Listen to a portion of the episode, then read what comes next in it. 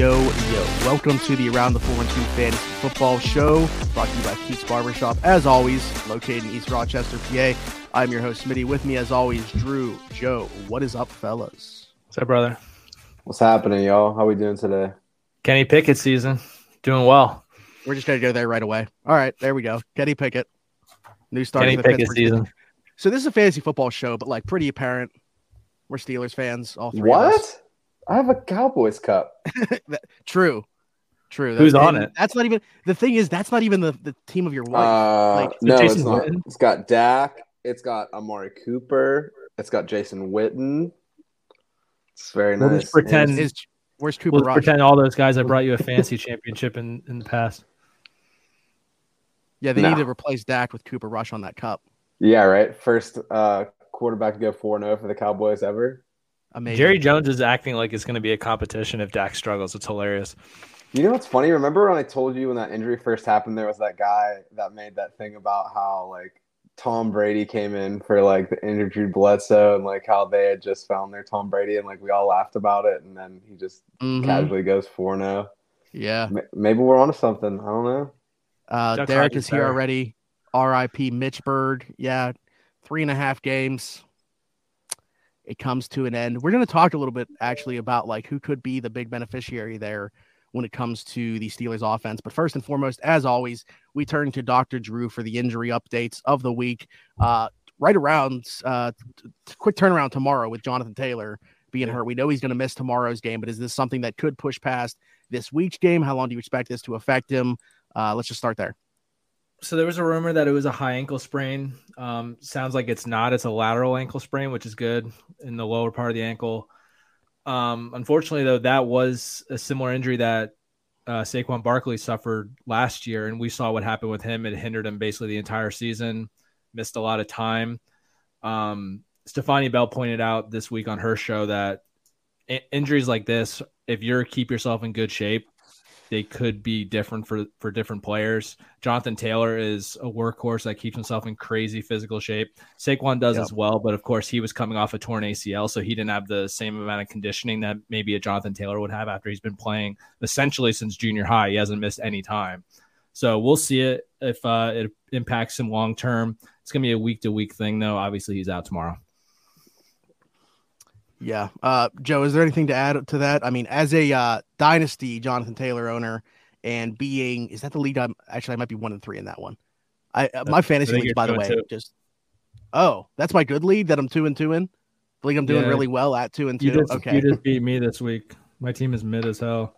There we go. Okay. Well, anyway, that's the that's the lead that I have Taylor in. So, um, obviously not gonna have him this week, but I did have Josh Jacobs on the bench. He obviously just uh recently popped off, so I hope he does it again. But He's a uh, Joe, anything killer.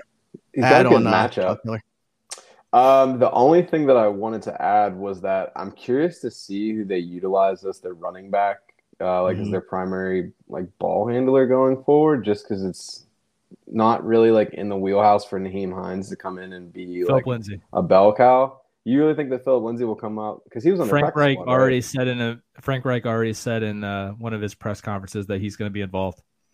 Yeah, it's Hmm. interesting. So there's a stat that's been floating around that I saw that said in games where Nyheim Hines has had at least 20 touches, he averages at least like, he averages 17.5 fantasy points. Um, so if he is getting more work, that could be a good thing. I don't think he would have been somebody that I ran out and got on waivers today or last night. Um, but I do think that they'll utilize him more, which isn't saying a lot because they really haven't utilized him um, in a way that we thought we would based on how they were talking about him in the offseason or based how they paid him um, with the extension too. But I, I think there's going to be an uptick there. Um, but yeah, I'm I'm kind of out on Jonathan Taylor for the year. Um, he was the unanimous like consensus first overall pick. Um, the Colts, I don't think anybody realized how bad their offensive line actually is. If you watch their games, it's pretty tough to watch. Um, Matt Ryan doesn't have a lot of time. I think one of the things that we were expecting was that if he was having issues, then you would see him dump off to Taylor. Haven't seen that happen. There's not been a lot of holes the, uh, for him to run through, and then they're not really getting to the um, into the red zone a whole lot. So I think that for me, if I'm two or two or worse, and I have him, then I'd be looking to ship him off. Um, people probably seem to think that he's going to come back sooner than later. So I think that you can get some decent value in return. But he's somebody that I'm looking to trade. Well, that's interesting because we had us here on here as a topic: is he a buy low candidate? I wouldn't want to buy him, but uh, I guess I would be sell. I'm a he's a sell low candidate for me, but okay. I wouldn't give up anything to buy him. I, I just think, which is funny to say because if you look at his data for the last few years, he's had similar starts where he started slow, um, really tore things open um, in the later half of the year. Um, I think his rookie year was more just due to utilization and him having to work his way through the depth chart. Um, last year, not really sure um, how or why that happened, but the line played significantly better than it's been so far. Um, I just, I guess you could buy low on him, but I don't know at what point do you realize it's just more of a burden to deal with and be frustrated. I, I get very similar vibes to Jonathan Taylor that I do Kyle Pitts, where it's like, I know logically that like I shouldn't be playing this guy because they don't do anything, but yeah. then like my Talent. heart says like the talent's there, like I have to put them in the lineup, and then I lose again, yeah. and then next week rolls back, and then you have that hope again. So, it, well, speaking of buy low candidates, I don't know if you have any off the top of your head, but Derek said who are some buy low RB candidates. So I actually found this guy on Twitter. His name's Kevin Cole. I'm gonna pull this up for you guys real quick. Um, so um, he's charted running back expected versus actual fantasy points. Um, mm. So hmm. this is a pretty good like way to uh, let's see. Um, let me see if this will work. So, did that work? Yeah, it did. Okay. Um, so this is a good indication of basically what they're expecting to do versus what they've actually done. Um, okay. So you could see guys that are below the line are all people that you could technically buy low on. Um, so someone like uh, Hall, Taylor, Fournette, Harris, um, James Conner, uh, Aaron Dillon. Um, somebody that I think that is underappreciated in the fantasy community is Damien Harris. He scored like in 13 of the last 16 Patriots games or something like that. Um, they're very dominant in the run game, and even though Rhamondre is there, um, they've both been more than serviceable. So I think you could get Harris pretty cheap, especially with Rhamondre getting more work um, in the passing game. I think that people are down a little bit on Harris. Um, and then on the flip side of that, um, you could see people like uh, CEH, Swift, um, James Robinson. Maybe those are people that you want to, or even um, Jamaal Williams, people that you'd want to sell high on. Um, so this is kind of where I would look at, but um, people that fall right. into this window that you think have some skill, that's going to be your buy lows. Right off the top of my head, it was Leonard Fournette because he's not scoring a lot of touchdowns right now. I know he scored last week. Um, their offense as a whole has looked terrible with their lack of wide receiver staying healthy. I want a lot more of Tampa Bay. I think that they'll turn it around. Obviously, Brady had a big game last week, but it was all garbage time. I think eventually they'll come back to come back to earth and uh, be good for you. Especially they had the Steelers in two weeks. there you go. That's the get right spot right there. Yeah. So maybe not uh, this upcoming week, but the following week. That's when you want them. Um, Drew, I know this one's gonna hurt to talk about. Javonte Williams out for the year, and uh, it's not just an ACL tear. Um, this sucks, but let's hear about it. Yeah, ACL, LCL, potentially PCL injury. Um, this is similar to what Saquon suffered two years ago. To me, it didn't look like it was that bad. I don't know if you saw the play. It didn't look like it mm-hmm. bent awkwardly. It looked like he just got tackled normally. I don't even know if it was non-contact right before he got tackled or what. But yeah, it's bad. Um, he's probably a guy that I won't even look at in redraft next year because I typically don't like to invest in guys that are coming back from an injury like this. But uh, I'm trying to buy him in Dynasty. He's still only 21 years old. He comes back in two years at 23. He could be Saquon Barkley this year. But going forward, unless you're looking for him in Dynasty, I'm out on him for the next two years, which is tough because I have a lot of shares. Yeah. Yeah, I was just say so. If you're comparing to the Saquon injury, you're probably not seeing the actual version of Javonte next year. You're looking at the 2024 season Right. when we could see a return to form there. But Right. you know, yeah, at his age, you know, you hope that that's on his side at least. Um, but yeah, this is gonna be it's gonna be tough, and it really sucks for such a promising player. Um, we did get a dynasty question. Um, they even said it was going to be a long one, so they couldn't fit it all into one thing. But try to pull this up. Uh, have JJ, Devontae, London, Gabe, Curtis, Sam, Mooney, KJ Osborn, Jameson coming off IR soon at wide receiver. At running back, I have Rhamondre, Ken Walker. Thank you for saying Ken and not Kenneth. Uh, Rachaad White, P. Ryan, Hilliard. So great and not so great, respectively. Would you trade Gabe, Mooney, and Curtis for Melvin, Brian Robinson, and Khalil Herbert to balance out the roster?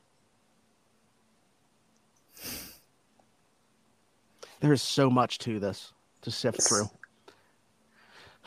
I feel like we're all going to disagree here.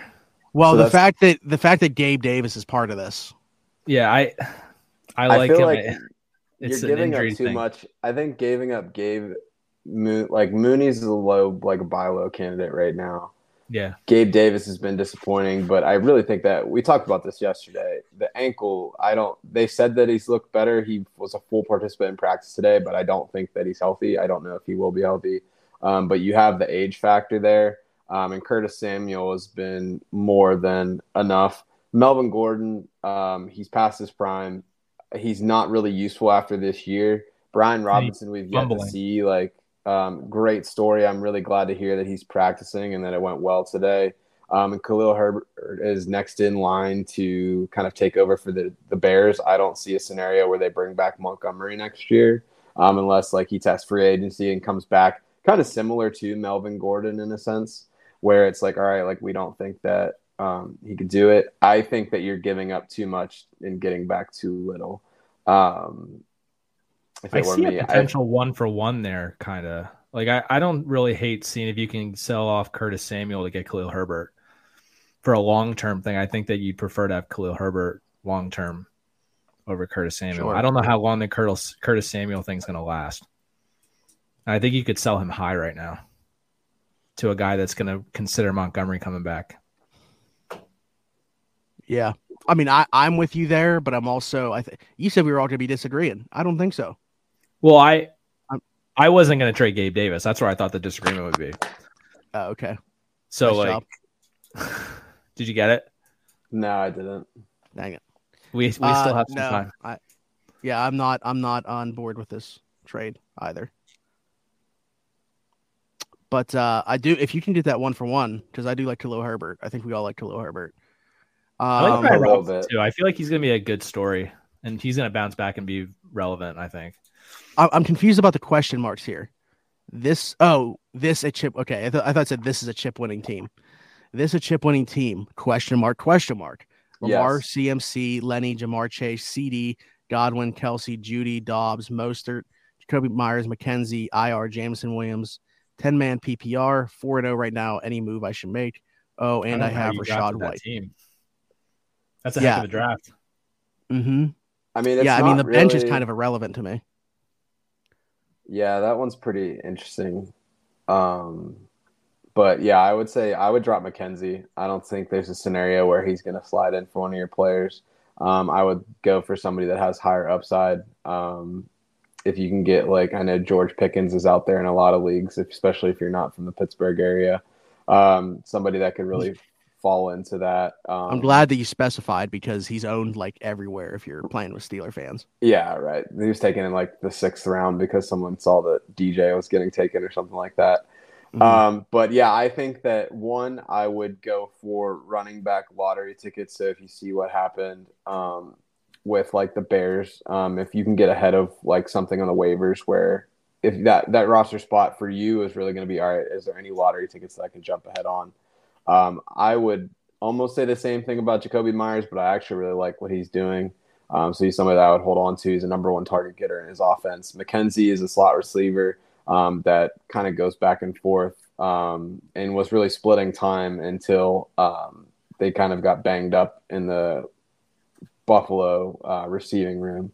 Um, so he's got he's been pretty touchdown dependent and has been getting those touchdowns, but I don't know if it's necessarily worth it um, at this point to go for that. But yeah, I would drop McKenzie. Look for um, players in the the wire. Um, if you're gonna handcuff anybody on your team, it's gonna be Leonard Fournette for me.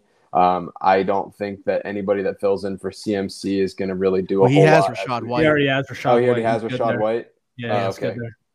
There. Okay, then he's Nick- good there. guy I'm looking at off the waiver is Michael Gallup. Um, I thought he looked really good last week. Noah Brown has looked very good all season. I think that he'll take over his role. Um, Noah Brown's going to fade away. I I like Michael Gallup. I've been stashing him on my IR for weeks. If he's still available, he's a guy I would look at. Mm, I like that one too. Uh, Cameron says, "Hey guys, I dropped Rondale Moore to pick up Elijah Mitchell off waivers in a 16 team full PPR lead. Was that a dumb move? Great move. Current RBs are CMC, Saquon, Kareem Hunt, Nyheim Hines, Madison, and now Elijah Mitchell. Current wide receivers are AJ Brown, Amari Cooper, Aiyuk, KJ Osborn, stashing Jameson Williams. On, is everybody stashing Jameson Williams on IR that's in the chat right now? I Is have that him. the third person that's had him on their roster. I, I'm stashing him Imagine too. not It's- having it's good move. JMO. yeah. Um, it's a good move. But no, in a 16, yeah, in a 16 team to get a, a running back that is potentially like the leader of the pack for that for that running back room. We know Yeah. that they kind of divvy up the touches in San Fran, but like you saw what he did last year in a 16 team league. I think that that's that's a great move. Yeah, and Greg Dortch essentially took over the Rondale Moore role. He lost his job due to injury, and Deshaun or um DeAndre Hopkins isn't even back yet. It's just going to worsen worsen his. uh Rondale touches. Moore's like my height. Yeah, well, the Oh. thing was is they were expecting him to be the slot receiver this season, and then he got hurt. Um, but he Mhm. actually played out wide because AJ Green didn't play last week. Um, Dortch, as Drew said, he led snaps from the slot. He had 23, um, and 10 of those were run blocks. Um, Rondale Moore had a pretty big spike in the percentage of plays that he had relative to like last year. Um, he started off hot, and as the weeks were going, all the way through week nine, he had a progressive incline um, on his amount of like offensive snaps, and then it immediately dropped like to below fifty percent. and He pretty much became useless. I know last year I thought he was going to be like the waiver wire pickup of the year. I screamed it everywhere, and it didn't work out so well. Um, there was people that there- blew a ton of FAAB on him. To your point, Oh, for sure. Yeah. Um, but he looked pretty decent. He is the de facto um, wide receiver two for the time being. But knowing that DeAndre Hopkins is coming back, that Ertz has weeks. also been a target monster for them. Um, to me, it's like I, I like that move a lot. Having any running backs that can do anything um, in those kind of leagues, especially at 16 teams, that's really important. Um, so I think that he may have some splash here and there. It looked like they were designing plays for Moore um, and trying to find ways to get him the ball. But um, at the end of the day, that offense isn't really looking all that great. They've been more volume based than looking good. I don't think they've scored 30 points in a game yet this season. Um, but yeah, I like the move. it's Um, hard to know speaking when of, to start Rondale Moore too. Just to add to that, he's just a guy that you're either getting zero or you're getting a big week, and I don't typically roster guys like that because it's just frustrating. right on the opposite end of a bad offense, you have the Detroit Lions offense. Jared Goff running the show there. It doesn't matter who's playing receiver. The league's best offense has been the league's best offense with the Detroit Lions. So Goff, uh, I like how they threw in the CFL reference here with the CFL offense he had this week. Comes out looking like prime Brady. Is he a must start? Matchup proof. What do we think about Jared Goff? Well, uh, I don't want to spoil too much because that's one of the things we were supposed to It do is. on Tinder today. Um, But I will say that three out of the four games that they've played so far have been in the dome. And the one game that he Mm. didn't do as well in was outside of the dome. Um, so I do think that there's some weather dependencies there. Um, but at the end of the day, um, one of the most important things that you'll see from quarterbacks that tend to kind of come out of nowhere um, is that the game script for them really drives their need and they just have an absurd amount of volume. Um, so let me pull up their game script score uh, real quick. I don't know if anybody else wants to chime in and then I'll Their- pick back up. Their total score each week has been above 70. And I we talked about this last night and Dak Prescott was my QB1 last year for bowl prediction for this exact reason. This is exactly what I thought the Cowboys Shootouts. defense was going to look like. I was dead wrong on that because Micah Parsons just came in and just completely changed the entire story of that defense. But Jared Goff, I believe in. He's not matchup proof to me. Like I'm not going to start him. Like actually, you know what? He killed against the Eagles, didn't he? They're a defense that I don't typically like to start against, but I don't know about like teams like the, the Bucks or Bills. Uh, the like, the Eagles, he had 16 against Washington. He had 26. Minnesota, he had 14.9. And then last week, he had 34. So the Eagles, so the Lions killed on the ground. Yeah, I would say they put up points still in that game. So that yeah, must have been so it must have been off the ground. Yeah, I, I, Yeah. he's not matchup proof, but he's definitely someone that if he has a mid to better at, uh, matchup, he's in my lineup because they're just going to be in shootouts all year. mid. I like it. He did come in our top ten this week, number nine, QB nine in the aggregated fricker ticker. Yeah, so their uh, their game script score is definitely negative. It's not as actually as bad as I thought it was going to be though. Um, so it's a negative 1.49, um, which means that like they take the average score differential at any given point in the game. So on average, they're down by 1.49 points. So it's not to the point where they're like a blowout. When Dak got Mhm. hurt that year, like their average game score was nine minus eight. Yeah. So it was like the absurd amount amounts of levels of comeback that they needed to do wasn't there. But I think that's also a testament to the offensive line and how well they're be able to move the ball. That yes, like they have this negative game script, so it's almost misleading. It's like right in the middle of the pack for the league. But I think that their ability to score is really making it seem lesser than it really is because they're giving up a ton of points, but they're also scoring a ton too. Yeah, I, I don't Um, think it's so- game script in the sense that they're down and they're it's garbage time. They're just shooting Keeping out. Like, up. most of the week or most of the weeks they're just it's just back and forth. Right. Um, man, we I, I love that we're getting so many comments, but we've strayed pretty far away from here from uh the last injury to talk about is Cordarrelle Patterson, who just went on IR. Um, obviously, there's a couple other running backs there in Atlanta who might be splitting time, but what's this mean for Atlanta's backfield? Um, so he has he has the knee injury first and foremost. It's undisclosed. We don't know how severe it is. Um, but he was placed on IR. For me, Tyler Allgeier is a guy you want, but I'm not starting any of these guys over the next several weeks. They have the Bucks, Niners, and Bengals in the next three weeks, and by that point, you might be seeing Cordarrelle Patterson coming back. So it's concerning about your usage for them, if especially if you spend a priority waiver on him or Caleb Huntley. But I think that Allgeier is probably the guy that's going to take on most of the work in that backfield. It's just that I don't know when you're going to be able to use him and if he's going to be effective. Joe, do you agree with that? Oh yeah, for sure. Their schedule's brutal. Um, and they said that the surgery that uh, Cordarrelle had wasn't like something that's going to be like a long term. It's just put him on the IR. You also have to imagine that when Damien Williams comes back, that he's going to eat into some of those carries as well. Um, so I think that like he's going to have a chance to like make a name for himself. I think everybody had the impression that they were going to try to utilize Cordero less just to get the most out of him, if that makes sense. Um, just because he's such a dynamic player, they don't need him to necessarily be a bell cow for him to be effective. Um, so if Allgeier is able to step up, then I think he'll continue to have a role. Um, but these next few weeks, it's pretty much like the worst case scenario of teams that you'd want to play if you're trying to like establish yourself as a running back. Um, Right.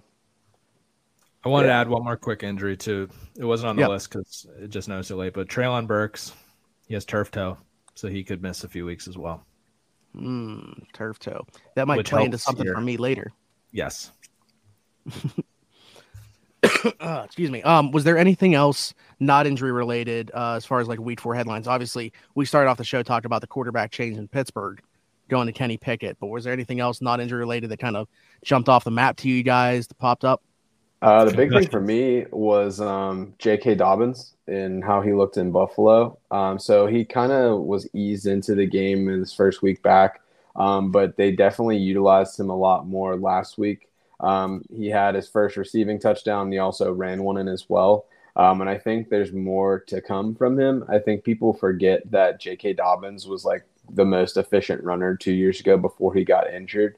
Um, and it was really good to see. Um, and I think similarly, um, in terms of like a bounce back and better utilization, um, Austin Ekeler finally showed up. Um, so he had a huge game last week.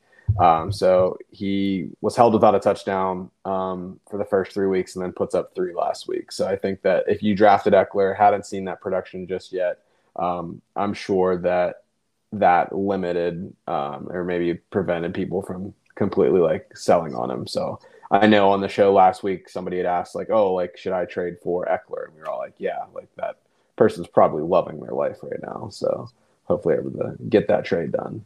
That kind of mm-hmm. plays into what I was going to say about my my guy then. But um, I want to add one more thing about uh, the concussions. Obviously, we saw what happened to Tua. Happy mm-hmm. to hear that it seems like he's okay. But um, they're going to make some changes to the protocol. So if you have a guy that's going to be out potentially with a concussion or leaves a game with a concussion, it's a good sign that you should probably start looking at the waiver wire because the way they're changing this up now, they're going to be much more conservative about bringing guys back a week later. So guys like Hunter Renfrow, obviously they've been out for a few weeks with their concussions. Um, if there's any sort of wobbly behavior on the field, there's a good chance that that guy's not coming back in at all. Right. Um, Cameron says with JT out, we kind of touched on Nyheim Hines already. Is Nyheim Hines worth flexing over Kareem Hunt this week? No. Hmm. Browns have a great matchup for running backs. Yeah, that's true. That is true. I think, I think that you that Nyheim Hines is usable this week, but I wouldn't use him over Kareem Hunt. Yeah. I know Nick Chubb's been killing it, but I, I, think that both of them are going to be usable this week with how good of a matchup that is. Yeah. Um, was there anything else that's not uh, injury related in the headlines before we go to uh, Tinder? I think we're good. Chad had said that Mac Jones was limited uh, and on track to play this week, uh, which mm. is hmm. shocking because the dude could like not walk last week. Yeah, so I don't insane. know how that's going to go. I feel like he could take one bad hit and he's going to be done for the year. I thought it you just... were going to play the word shocking into saying about Zappe. You missed something there. it was a missed opportunity. I didn't realize that you said the E, so I it wouldn't. Mm. Yeah. Unbelievable. Yeah, I know. I don't. I don't know my white quarterback names. I'm sorry. I'll work on it. Yeah, it's they're basically. It's literally like if you ordered Mac Jones off Wish. yeah, but you've already ordered like Mac Jones or someone else. Mac else. Jones was already off Wish. yeah. Sheehan. All right. Um. So should we play some Tinder? Yeah, man. Let's swipe. Fantasy right. football Tinder, If you guys are familiar, we did this last week as well. Um, this will kind, I guess, kind of play into like the headline stuff, maybe some trend stuff, and we're going to tell you if we agree or disagree with it going forward. Cool. Yeah, and then um, as we're answering, if someone is going to swipe right on that that person, then you see the little Boom. green button come up. If it's going to be a swipe left, then you're going to get the the red X. Um, so let me read our uh, our first profile here. Um, so this is Jared Goff. Um, he's currently QB five um, in the league, which uh, is very hot. Um, so uh, just some more things for you. Uh, let's see. Uh, he's fifth in the league in deep ball attempts. He's third in air yards. He is eighth in air yards per attempt, and his accuracy rating is ranked sixth in the league. Wow. His expected points added over the average quarterback is 30.3, which puts him at nine.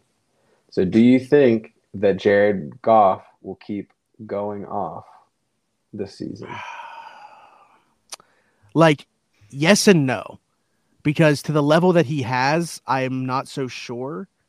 But I think what he's doing, I think he's going to continue to play well. Is what I'm saying. Let me put it to you this but, way: Will Jared Goff finish as a top five QB this year? Top five, no. Okay. He doesn't have any rushing ability, so it's very tough for him to maintain that. Right. Right. But his schedule is pretty favorable to continue this. They play the Bills at home on Thanksgiving. How great of a game does that actually seem like? I'm, I know. They were like, talking about that on um was it might have been Pardon My Take, and they were like, "That's yeah. literally like finally a, a Lions game worth watching on Thanksgiving. No one's gonna get a stop." Yeah. they play so much better on Thanksgiving. I'm taking their money line on Thanksgiving against the Bills. They it's already been said, it's out there. You gotta do it now. Yeah, I think don't Goff could finish in the top right ten, but I can't I can't give him top five for the reason Drew just said. If he were able to, if he was a dual threat guy or not even a dual threat guy, just every once in a while, like a Herbert or Burrow, like somebody with some ability, Kenny. maybe. But yeah, Kenny Pickett. That's that's. Move over, But- Lamar. We have a new RB one in town. but I can give I can buy into Goff finishing top like ten to 12, five. No, I would give him. I think he's going to finish in the seventh or eighth range. That's what I think Um, so too. beautiful. But top five, I'm gonna give him the give him the X. So uh, that being Did you sell I, high on him in, Dan- in Dynasty though? Would I sell high on him in Dynasty? Because like maybe No, they probably go after a guy like Caleb Williams next year. There was a lot of talk about them being interested in Malik Willis.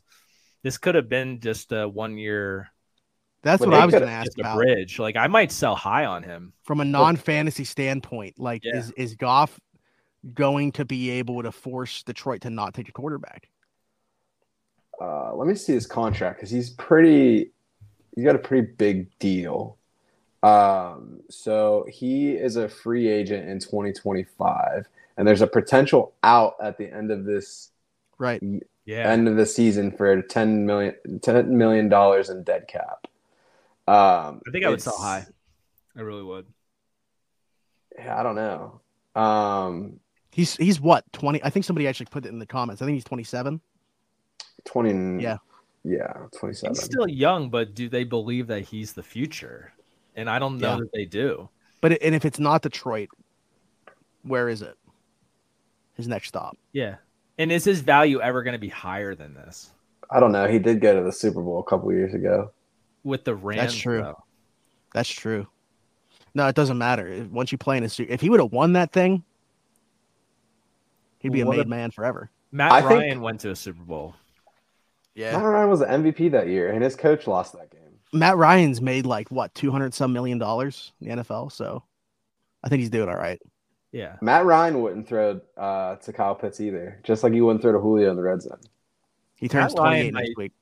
Matt Ryan is on pace to destroy the fumbles like record. Yeah, that's hilarious. Not if insane. Trevor Lawrence keeps up with the four fumbles per game. head to head battle in the AFC South. But yeah, it'll be interesting because I think the problem that you run into here is so that um, the total cap hit that he has is around thirty million dollars, which I think is fair for what Goff brings to the table. But if he has a like a big couple of years, like you're not going to want to pay Jared Goff like forty million. What if he falls off in the second half though? Like we could be completely wrong. His value Well, is so yeah. high right now. If he falls off, then I would I think that you're going to get more from a quarterback if you trade him in the off season than you are like no one really trades in the NFL like in the in the middle of the year really. It doesn't happen. Um, but I think I I think somebody that like everybody thought like at the beginning of the year was like, oh, like he's the waiver QB to own. It was like, oh, it's Carson Wentz. I would say that Jared Goff is more like he's not mat like matchup dependent. Where like Carson Wentz, if he has a tough matchup, it's like he's not going to get it done. And if he has a good matchup, then he'll do well. That's why I ranked him higher than both of you did this week. I don't think you guys ranked him at all, actually. Um, but Jared Goff, it's all about protection, and that offensive line wasn't nearly as good as it was this year for Detroit. And I think that you're seeing the benefits from that. I think if you look at the stats of like his best years in uh, LA, also came when they had their best offensive lines, and when he struggled, the offensive line also struggled. So I think he's very dependent on what's in front of him. He's not really the uh, the type of quarterback that's going to move on his feet, scramble, make plays, and uh, but I think as long as he has a good line there, then he'll be more than fine. He looks like an Indianapolis Colt next year. Three years in a row, they just take on some crazy contract. No, he's too young. doesn't Work out. Well, he's not like the Wentz, next. not that Wentz was old. They Uh, went- yeah, you're right. They're going between old and young. yeah, like so. Wentz was the last one. Now it's Goff's turn. Like it just seems like All right, they're gonna It's make gonna a be- move like that. it's going to be Goff, and then it's going to be Kirk Cousins when he's old. Yes. Yeah, There it is. at a ridiculous contract. That's what they do. Take a guy with a ridiculous contract. They're going to have the Lions are a first or a second round pick. Yeah, it's going to be Cousins or Derek Carr in a few years. I would take Carr. I think that's who it's going to be. should I trade Mike Williams and Aaron Jones for JT, No. or trade Aaron No. Jones for Ja'Marr straight up? Which trade do you prefer? May, yes, second one. Yeah. So obviously you're trading Aaron Jones to get Ja'Marr. One for one. Yes. Yeah, yeah, because Aaron Yeah. Jones is in both trades. Yeah, we'll see you. That's 100. percent Yeah, Ja'Marr is that- like struggling right now, and he's still okay. He's gonna completely turn it around for sure. Leads the league in drops. Don't tell Steeler fans that because they are convinced that it's Diontae Johnson. Yeah. Facts. All right, but anyway, to answer this first Tinder, we are all in agreement then. Not it's, he's not going to keep the top five pace, but I do think Seven that or eight. if he's a if he's at home, he's a must start for me. Sorry, Jared. Logging off or logging off, I guess I should say. He doesn't. He doesn't need us. You- You've seen his wife. He doesn't need us. He still needs me. He's still All after right. Sean McVay's wife, though. We swiped. We got a new profile here. Yeah. So let me read the bio for you. This is Geno Smith. He has been the most accurate quarterback in the history of the league in the first four weeks of the season. Unbelievable. He has led the Seahawks to a two and two record. He is averaging 33 pass attempts per game, and he is averaging eight air yards per attempt, and is top five in the league in deep ball completion percentage. Are you buying the Geno hype? Do you think this is sustainable throughout the year, or do you think that Geno will fall back into irrelevancy? I think he's gonna fall back into irrelevancy, and that's pretty easy. If you take away last week, he was mid. He's averaging like twelve to fifteen points a game, first three weeks. Well, that was because the f- weeks one and three were actually over 20 points, right? But week two, he had like nine. He had seventeen week one, he had six week two, and he had eighteen week three. So he was Oh, my league. QB he- 15, Why do you have more in my league? QB 15, QB 30, QB 7, QB 2. I just like we said Jared Goff as a sell high. Geno's like the ultimate sell high at quarterback. If anybody would take him. Yeah, he got dominated dominated. against the 49ers, but who hasn't? Yeah. Yeah, so it's weird because in Yahoo, right, he had 21.2 week one, 6.08 week two, 22.9 week three, and 35.7 week four. Did he have a long touchdown with a bonus? I don't, we don't play that. Neither do we. I'm on ESPN looking. Um, but I'm no sorry, Geno. I, I this is a great story though. Yeah. What he's doing right now in Seattle, I just I'm I'm not believing it. The thing that I will say about it though is the number of pass attempts wouldn't surprise me if they were 0 and 4, but the fact that they're like 2 and 2 and playing okay. So it's not like negative great game script where he's just throwing the ball, throwing the ball, throwing the ball. I'm I'm a bit surprised by that aspect of it. Their pace of play or their game script is at negative 0.59. So they're pretty much keeping it even like Yeah. most Mhm. of the games. Mhm. I honestly can't believe it. From what I've seen like previous years and how they utilized him, like I remember last year against the Steelers, it was like he was barely allowed to even throw the ball. And it's like if he was even moderately capable of any of this stuff, like why didn't you let him do this before? Like was Russ telling everybody that like he's not allowed to like do this and like I don't want him to look good? Like it just feels crazy to me that like he's taken such a leap forward and what year is it now? Like it's not like he's like a new guy. He's been around since 2013. Like who has like a resurgence in their career nine, ten years in? Like it's just mind blowing to me. It's funny when they let Russ cook, he just looked like crap, and they let Geno cook, and he looks good. 77% completion percentage. Russ is so mid. It's insane. Sorry, All right. Geno. So we're I we're really very- wanted to say Gene yes too. But Chad, we're- Chad in the in the chat is right though. He's like the perfect super flex two QB league. Like he uh, pl- uh player. He's perfect for that. Mhm. Which I thought Marcus And- Mariota was good with that. And then and last Rashaad Penny had- also healthy right now, which might be the biggest surprise about the Seahawks. Yeah. Good for him too. It's awesome. Chad's always uh, Chad's always in the comments providing some good stuff. He's killing it. He's basically a fourth host. I'm here for it. All right. Well, you guys are a picky bunch. Um, let's Oh. See. can we, if, I want to. uh, I want to. I have no idea where this is on, going. I'm, I'm looking for some matches here. All right. You know, usually is like men swipe right on everything. You guys are. is it power it hour? It ain't. It ain't Would you two try a.m. yet. right? It ain't two a.m. yet. Okay. Um, this next gentleman, his name is George Pickens. Uh, he's a wide receiver for the Steelers. Um, if you if you didn't know, uh, they had a change in quarterback at halftime last week. Um, so uh, he has a new guy throwing the ball to him. Um, if we look at the first three and a half games, Diontae Johnson had dominated the uh, the landscape as far as targets. Um, but George Pickens actually had his first 100 yard game last week um, against the Jets once Kenny Pickett came in and took over. So um, with Pickens having his first 100 yard game, six receptions, and Diontae Johnson being left behind with only two receptions, do you think that George Pickens will emerge as Kenny Pickett's number one wide receiver option for Pittsburgh? Go ahead. You go ahead. I, I don't want to go back on what I've said already. So here's the Well, thing: is I don't think The- he's gonna be number one. So like the way you phrase that bothers me a little bit. But I think he's absolutely going to emerge as a guy that you could start. I think they're both going to be startable. Yeah. See, that's where I'm struggling is it, being the number one option. I don't know because this whole time I've said whenever Kenny Pickett becomes the number one, I could see Diontae Johnson being like his Addison at Pitt because I think that there's a lot Mhm. of similarities between the two skill sets. So I don't want to immediately go back on that, but it is undeniable the connection that we saw and how often he was looking Pickens' way on Sunday. Now, was that a product of up to that point Pickens not being utilized and Mike Tomlin saying, "Hey, you're, you're going in. We got to get this guy more involved than he has been in the first three weeks. I don't know. I want to see it happen again uh, in Buffalo before I really like buy into this.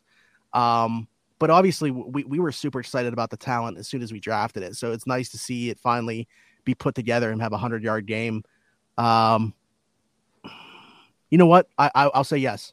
I'm gonna go back on my word. It's gonna be Pickens and not Diontae Johnson as the number one rest of the way.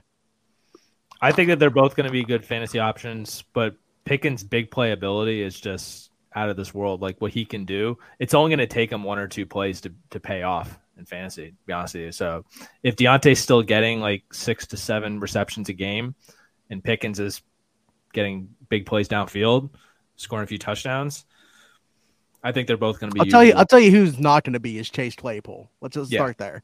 Sorry, Zena. She's starting to uh, understand that he's not going to be on the team next year. I keep Oh. telling her.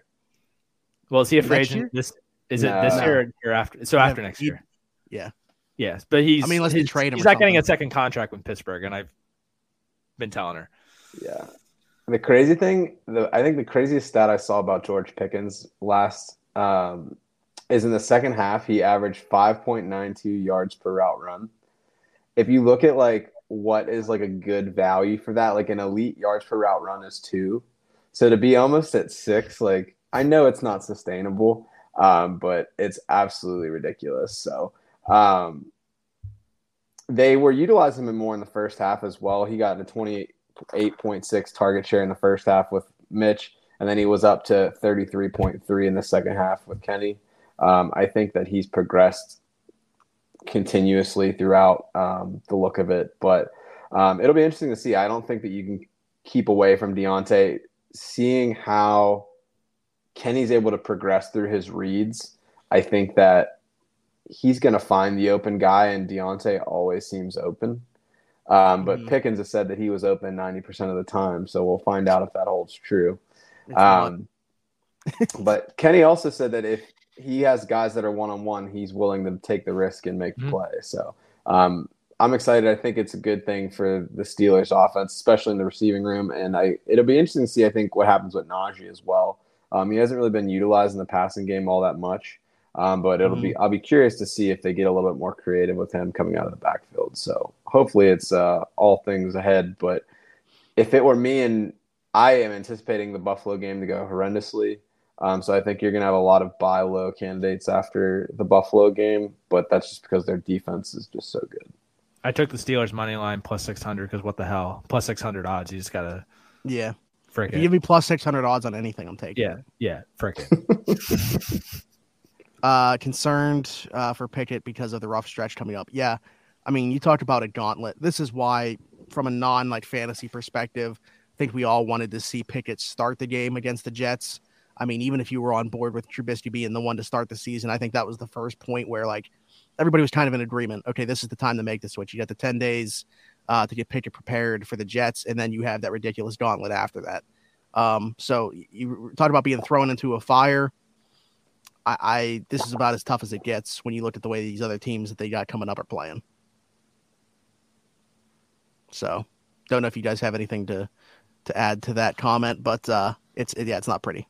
Missi Matthews tweeted today that uh, only one other quarterback made his NFL debut, his first start against the top defense, and it was number Ben seven. Roethlisberger. Number seven. Coincidental? I think not. Um, all right. So was that our last? Uh, was that our last That's it. Tinder? That's it. We're out Yep. of matches for today. So All right. So our only fantasy subscriptions, I got to quit spending money. Um, people were asking about it. What was showing up on my bank statements, but um, last week's what canceled? subscription, last week's subscription went to uh, Romeo Doubs, who stacked uh, a couple nice weeks now together. Twenty-one point three points two weeks ago, thirteen point seven. He dropped a touchdown. This could have been a massive game instead of just a nice game for Romeo Doubs. But I still feel pretty good about it because, like long term projection, I think that he's really showing that he is the guy in Green Bay. Aaron Rodgers was very complimentary of him uh, on the Pat McAfee show on Tuesday, talking about it. Like those drops are going to happen. He'd like to see him make that play, but it's a play that he's seen him make in practice, and he's absolutely going to continue to look his way. Um, obviously, Allen Lazard's still there. Christian Watson is going to come back at some point and be a part of that mix, but Romeo Doubs is looking like he could very well be Aaron Rodgers' guy going forward for the rest of the year. So I felt pretty good about that one last week. all right. So who are you taking this week? This week, going a little bit off the uh, the radar with Bobby Trees, Robert Woods in Tennessee. Now you think about Tennessee's passing game, and uh, yeah, you're probably thinking like, why are you picking somebody in the Tennessee passing game? We talked about Drew added uh, Treylon Burks to the injury discussion talk for a reason. I actually appreciate him doing so because that is the reason that I have Robert Woods here. Somebody's going to take up um, those targets, and also Washington very poor in terms of limiting wide receivers production. I believe they give up the third most points. Is that Second correct? most in Second most PPR, forty-eight point nine points. Yeah. So this isn't like necessarily like a, a, a long term thing for me with Robert Woods, but for this week specifically, I really like him as a play. Uh, he might come back up again later when we talk about Drew's DFS lineup. There you go. Beautiful. All right, Drew, you want to go next? Yeah. You want to talk talk about who you had last week, and then we'll go from there. Last week I had uh, Dameon Pierce. That worked out pretty nicely. One of my rare W's this year. Um, he received all the carries for the Texans, and they had negative game script. And I talked last week that I was worried that if they were a negative game script, what they would do. Rex Burkhead getting a lot of touches. Actually, turned out that Dameon Pierce was second on the team in targets. Um, he didn't do much with those targets. He only had eight yards, but six catches gave you six extra points in PPR. Um, 14 carries for 131 yards, and uh, he had a 75 yard touchdown, which was awesome. You got the bonus if your t- league does that. Um, I think that he's a great guy going forward. He's a top 15 running back. Finally showed that he can handle a larger workload. Looks like the Texans trust him. I think he's going to be a staple in your lineup moving forward. This is exactly what we were hoping for in the preseason. RB twelve on the the Fritter ticker this week. Yeah. Dameon Pierce. So, who are you subscribing to for this week? You're gonna stick with the running backs? Stick with running backs. Um, going back to the well, I'm going with James Robinson. Um, he had a tough in the game, last against week. Dameon Pierce. Yeah. He had a tough game last week against the Eagles. Obviously, they've been dominating essentially everyone all year. Uh, the Texans are the team that you want to face to get right. Austin Ekeler fed last week. You saw what he can do. The Texans are second worst on their rush defense over the last three weeks, giving up 30.7 points per game. Uh, and not only did Eckler gas him up, Khalil Herbert came in after David Montgomery's injury, and he had 20 attempts for 157 yards and two touchdowns against him. Jonathan Taylor went uh, 31 for 161 and touchdown week one. You can obviously run on the Houston Texans, and I think that James Robinson is going to run all over them this week. Do you have any concerns about Travis Etienne out snapping Robinson last week, or do you think that was just more a game script thing? Game script. Um, you can't run on the Eagles. You just can't. So they Jordan were, Davis is so good. yeah, dude's huge. I'll Uh, still, I don't, Robinson RB seven for us. Go ahead. I think I actually had him higher too. I think I had him. I had him at probably RB four. I think overall. You probably did because I think I had him at ten, so that would kind of balance out. And then I, don't I had him Joe somewhere in the middle, I think. Yeah, I like him this week. for sure. Cool. All right, so I guess that leaves it to me then. Um, so last week, uh, I picked Joe Burrow as my uh, my only fantasy subscriber. Um, he had a decent week. It wasn't anything uh, too amazing. He finished tenth overall for quarterbacks, um, which was a little bit lower than I was anticipating. Passed for 280 some yards. He had two touchdowns. Could have had a few more, honestly. I thought, um, but we'll take the performance um, for sure. Um, and uh, it was it was good to see. Um, as far as this week, uh, my OnlyFans subscription is going to be Logan Thomas. Um, so, fun fact about Logan Thomas: um, he had been uh, coming off of uh, IR, had the ACL last year. Um, he's quietly had his route participation increase every week. Um, so he was at 50%, 57% week one. He was at 61% week two, 62% week three, 70% week four, 71%, or no, I guess that was week four. So 70% um, this past week. Um, so now the other thing that you keep in mind is that Jahan uh, Dotson had a hamstring injury. Don't expect him to play this week. Uh, and beyond that, um, if we look at points giving up, uh, teams that are giving up points to tight ends, uh, Tennessee is giving the most um, with 24.3 points per game to tight ends over the last three weeks. Um, and these weren't really anybody that was crazy either. So this was Indianapolis. Um, you had Darren Waller, um, and then uh, Buffalo Bills with Knox. Um, so I think this is right for the taking. Um, and I think that Logan Thomas is somebody that's definitely rosterable. Um, he's going to get that additional bump, especially knowing now um, that there's less mouths to feed with that op- offense. So I'm really high on pretty much everything that's not running back for Washington this week. I think they're going to be able to throw all over the Titans.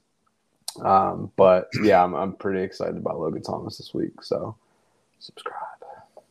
I like Logan Thomas a lot this week as well. Yeah. That's a good transition into uh, DFS, actually. All right, let me pull up uh, Joe's No, charts that perfect. he can talk about. Perfect order. What is this now? Why does it say present? They changed the wording for that. All right. Do you want to go over a little bit of your highlights? Yeah. Uh, well, chart I'll actually, I was saying first and foremost, we forgot to do this last week, but if there's anybody that's listening or watching for the first time, this is uh, a thing that Joe puts out weekly that he is about to describe to you guys what this is. Yeah, so this is an average points allowed chart that monitors the last three weeks of fantasy output based on the team on the left. Um, that's the defense that you're considering. Um, and then the team or the opponent on the right hand side, that's the team that your fantasy players that you would have are on. Um, so, for example, if we're looking at this chart right now, um, anybody that has like a blue color, that's going to be a good matchup for your players. Anybody that has a red color, they have a bad matchup for that week. Um, so if we're looking at, say, um, that top line, that's pretty much saying that Detroit is terrible at defense. Um, they are the worst defense um, in the league, essentially. Um, so for New England, they have good matchups uh, for the quarterback position, for the running back position, receiving position, tight end position. Um, and then if you were to play New England's defense, um, it's a middling matchup against Detroit, and then people aren't kicking a lot against Detroit because they're scoring a lot of touchdowns. Um, so it kind of looks the way that you would expect. The darker the color, um, the worse that the teams are. Um, and these are offered in standard format, half PPR, and full PPR formats. Um, so you can kind of figure out um, what works best with your league settings. Um, and the DST numbers might not match specifically to the output that you get in your league just because everybody's settings are a little bit different. Um, but it does give you a frame of reference um, if you're looking for something to stream. Last thing I will say on this um, is that this isn't to definitively say like who you should start and who you should not. Um, so, for example, um, if we're looking at tight ends this week, Pat Freiermuth is going up against Buffalo, who's the worst matchup for tight ends in fantasy football. Um, that doesn't mean I'm going to bench Pat Freiermuth for somebody off the street um, just because they, uh, Good God, right, three tougher point three matchup. points. yeah, and standard they don't really give up a lot as well uh, at all. Um, but that being said, it's like um, if I don't know um, if you have say uh, like a wide receiver two or your flex position, and you're trying to decide that, then this becomes a lot more useful. But you're not going to bench say Cooper Kupp or Justin Jefferson or Lamar Jackson because they have a tough matchup. So um, this yeah. is just another data point, and um, because it's looking at the last three weeks, um, if there's things that have changed, um, and you can see those changes quicker than you would um, if you're looking at the overall rankings for the season. Right. All right, Drew, take it away. Yeah. So uh, Joe already alluded to this. We're liking the Washington Commanders this week. Mm-hmm. Um, I'm going to skip right down to tight end to his point. Logan Thomas, phenomenal matchup this week. Absolute no brainer in DFS. I don't understand how he's priced where he's at. He's coming, only coming in at 3,200. He's the 17th priced tight end. There's 17 other tight ends that are priced higher than him. And he has the best matchup this week and he was the easiest player for me to stack with Carson Wentz. Um, quarterbacks are a little tough this week because guys with the best matchups typically aren't on the normal DFS slate. Joe Burrow playing on a Sunday night, uh, Russ tomorrow night. The Pats have a great matchup, but Mac Jones is injured. We don't know what's going on with that quarterback situation, so I stayed away from that. So Carson Wentz stacking with Logan Thomas was a great move in my opinion. Logan Thomas, no matter what, if you don't want to stack with Wentz, Logan Thomas needs to be in your lineup. Just, just it makes no sense where he's at. Second guy, both of the running backs I kind of considered for my only fantasy of the week. I went with James Robinson. Already said my piece with him. I think he's a must play. He's only coming in at 6,300, which is reasonably priced. I paid up for Nick Chubb this week. He's been the best running back in football week to week. Don't have to say much about him. I paid up for 8,000. Um, Chargers are giving up 27 points per game, 33 points per game to running backs. Obviously, going in DFS lineup. Cooper Kupp, I paid up for him at 9,600. Cooper Kupp is Cooper Kupp, the only guy that you can put in a lineup every week and be like, he's getting me what I need.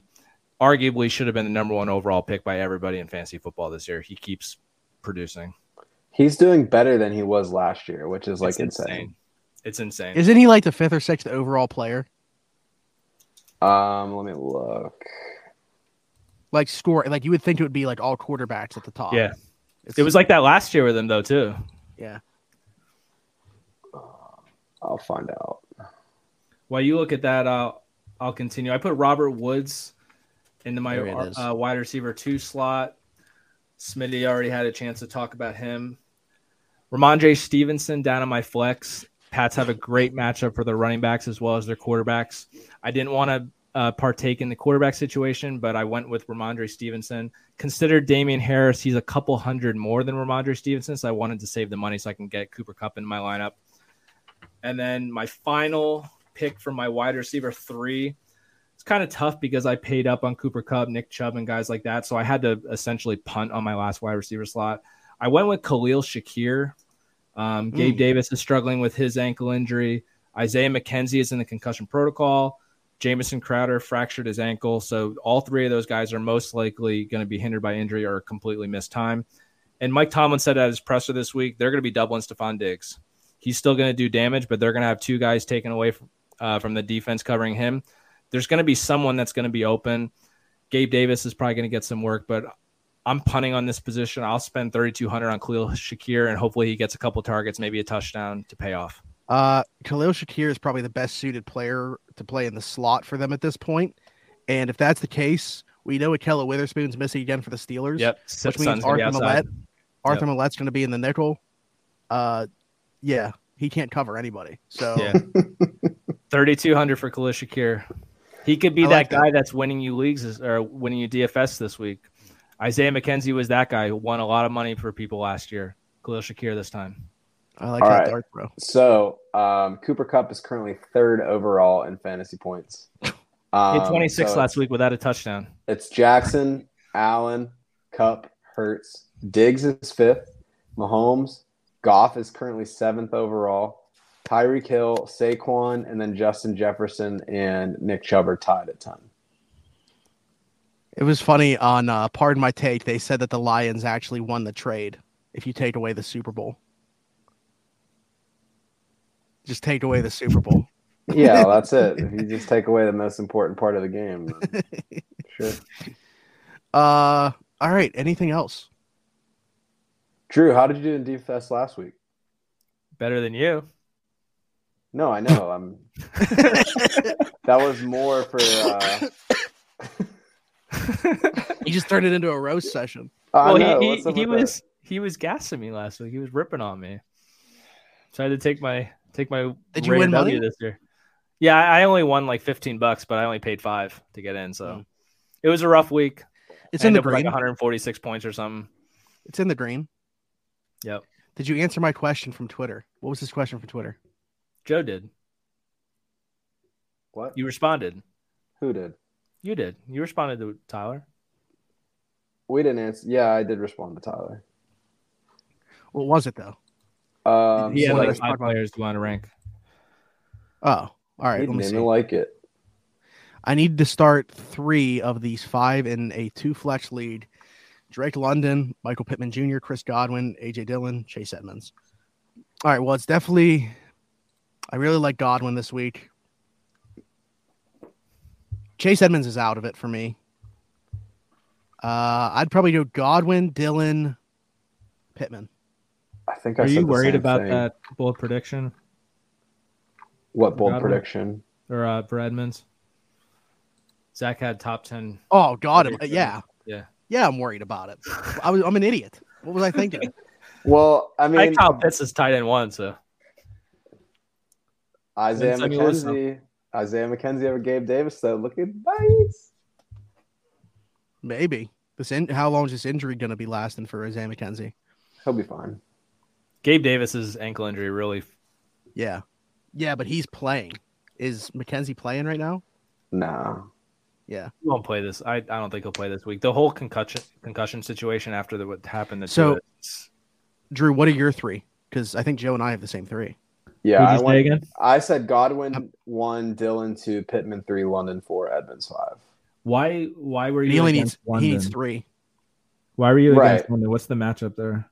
I'm against London because his team sucks and I don't trust them. I'm not even against London. It's just I'm I'm higher in those three. I'd be fine playing Drake London. It's Don't- Chase Edmonds is the one I'm rolling out immediately.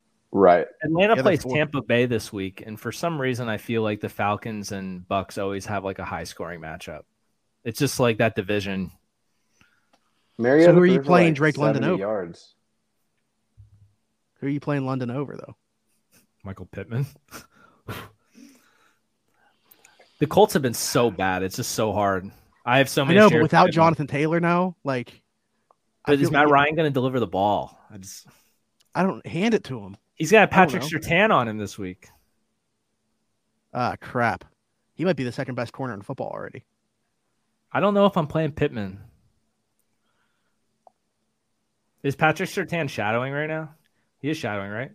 Yeah, he typically does. And against the Colts, I mean, why wouldn't you? Yeah. You get rid of Son of Pittman, and that's it.